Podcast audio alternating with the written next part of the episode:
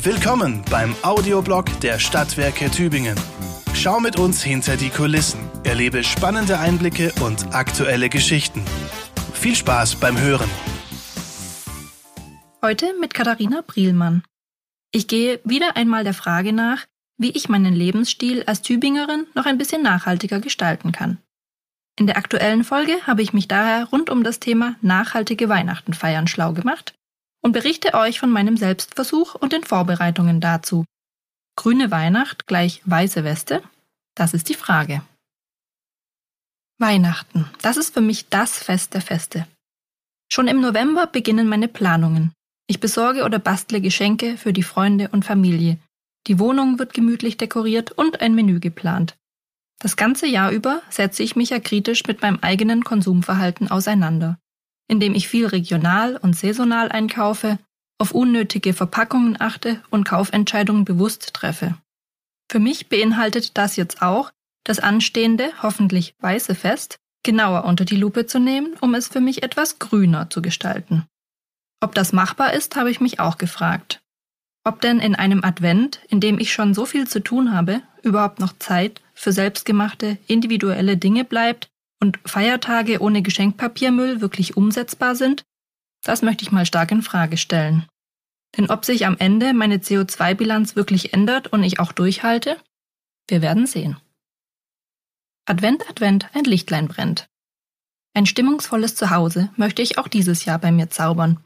Richtig Hüge soll es sein.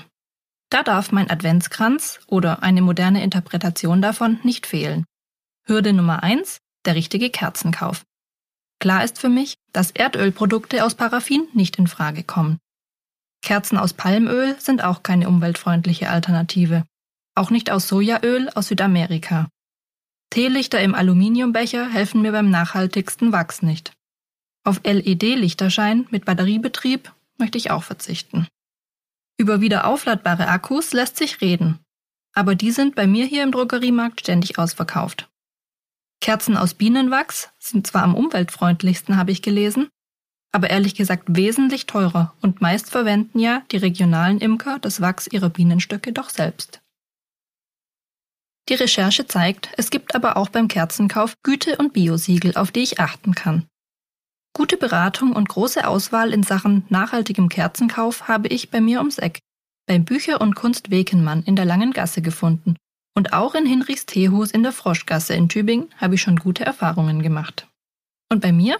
Ja, hier gibt's unkonventionell seit vielen Jahren ein Stück alten Eichenbalken. Der nadelt nicht, ist langlebig, platzsparend in der Lagerung und wurde jetzt von mir einfach mit kleinen Bienenwachsteelichtern neu bestückt. O Tannenbaum, o Tannenbaum. Gemeinsam den Baum schmücken, der Duft von Tannenreisig im Wohnzimmer, Tannennadeln an den Socken, Ach, meine Kindheitserinnerungen an unseren Christbaum umfassen das alles. Und schon sind wir bei Hürde Nummer zwei. Die Bescherung unterm Ökobaum. Eine Bescherung ganz ohne Baum ist keine Lösung für mich. Wenn Kinder im Haus sind, erst recht nicht. Das gehört doch einfach dazu.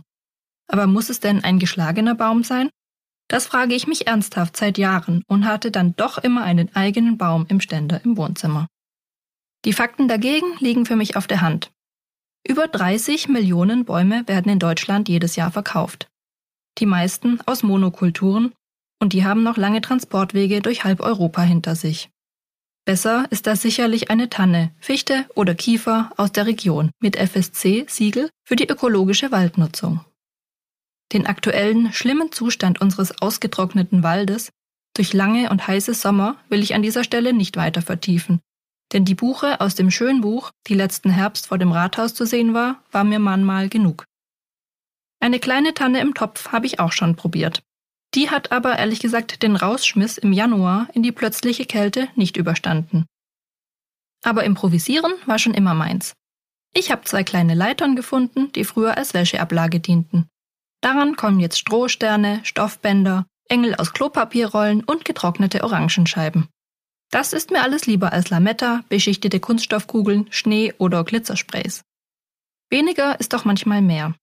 Dazu meine LED-Lichterkette, die verbraucht schon mal 90% weniger Strom. Morgen, Kinder, wird's was geben. Weiter geht es mit der Frage nach dem Darunter. Was kann und soll denn bei meinem grünen Weihnachtsfest wirklich unter dem Baum liegen? Wir sind bei Hürde Nummer drei. Nachhaltige Geschenke einpacken. Was es auch ist, der erste Eindruck zählt, davon bin ich überzeugt. Das Einpacken der Geschenke nimmt bei mir immer enorm Zeit in Anspruch. Recyclingpapier habe ich schon selbst bestempelt und steht gerade bei mir hoch im Kurs. Ein schönes Geschirrtuch oder ein Stoffrest, dazu Stoffbänder und Naturbast, das gibt alles eine schöne Verpackung ab. Aber mal ganz ehrlich, ohne Tesa geht es dennoch nicht. Bei aller Liebe zur Plastikvermeidung. Also meine Fingerfertigkeit gibt das ohne den guten Tesa nicht her. Wer mit der Zeit geht, schenkt weniger Materielles. Denn die aktuelle Devise lautet Zeit statt Zeug. Ein ganz klarer Trend. Vielfach wurde schon darüber berichtet. Hast du bestimmt mitbekommen. Nachhaltiger geht es nicht, das leuchtet mir auch ein.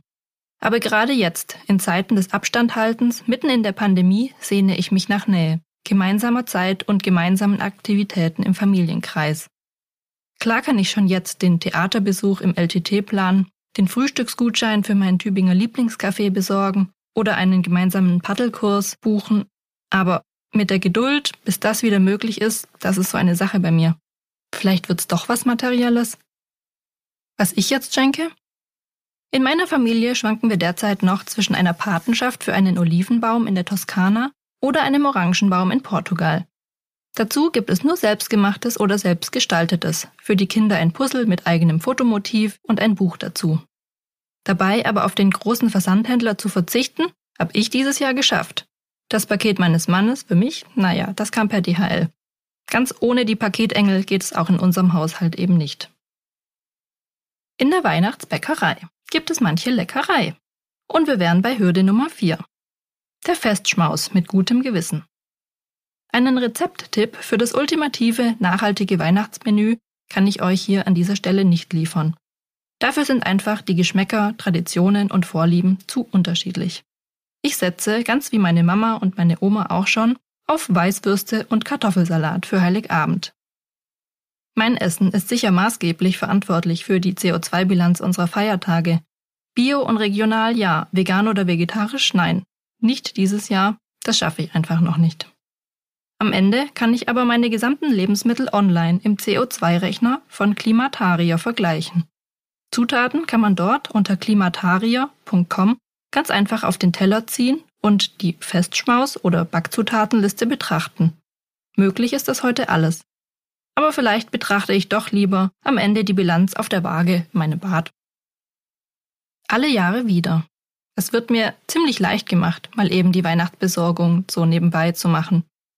In der Drogerie ertappe ich mich manchmal selbst dabei, wie ich schnell zur XXL-Packung mit den Teelichtern oder dem fertig verpackten Adventskalender greife um ihn dann zwei Gänge weiter wieder verstohlen abzulegen. Lebkuchen, Schokomänner, Marzipankartoffeln, die warten alle schon seit Monaten auf mich. Dazu kommt, dass ja Online-Bestellungen einfach so wahnsinnig einfach und unkompliziert sind. Mit einem Klick ist alles in meinem Warenkorb. Mir ist klar, dass auch bei mir nicht alles perfekt ist und ich noch ziemlich viel Ausbaupotenzial habe, was meine umweltfreundlichen Weihnachten betrifft. Aber es heißt ja nicht umsonst. Alle Jahre wieder. Das war der Audioblog der Stadtwerke Tübingen. Vielen Dank fürs Zuhören.